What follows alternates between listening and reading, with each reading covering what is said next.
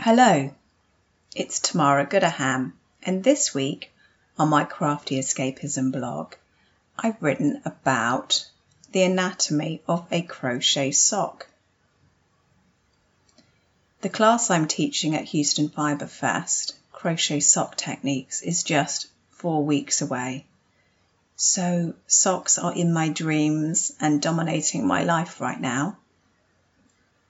I happily knit socks years ago, merrily following the patterns without thinking too much. But it's different being a teacher. They ask you questions.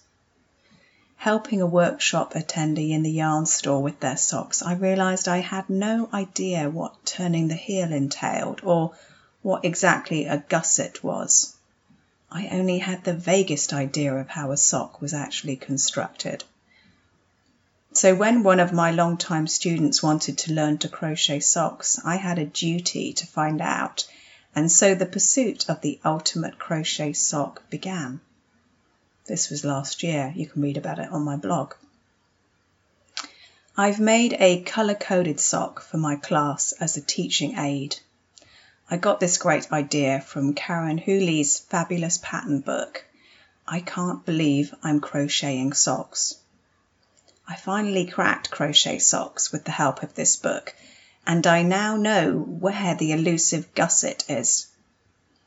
My demo sock is the basic cuff down version, and each part is a different colour cuff, leg, heel flap, heel turn, gusset area, foot, and toe.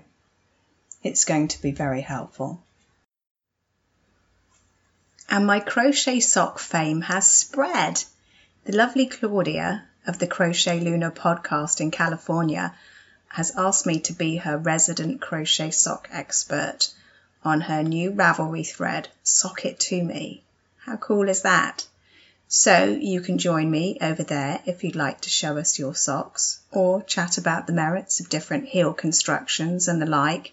How fun! And if you're near Houston, Texas on June 25th, I know there's a few spaces left on my crochet sock class. I'd love to meet you in person. Grab your spot by signing up on my blog, craftyescapism.com. You'll find a link there. Have a great week.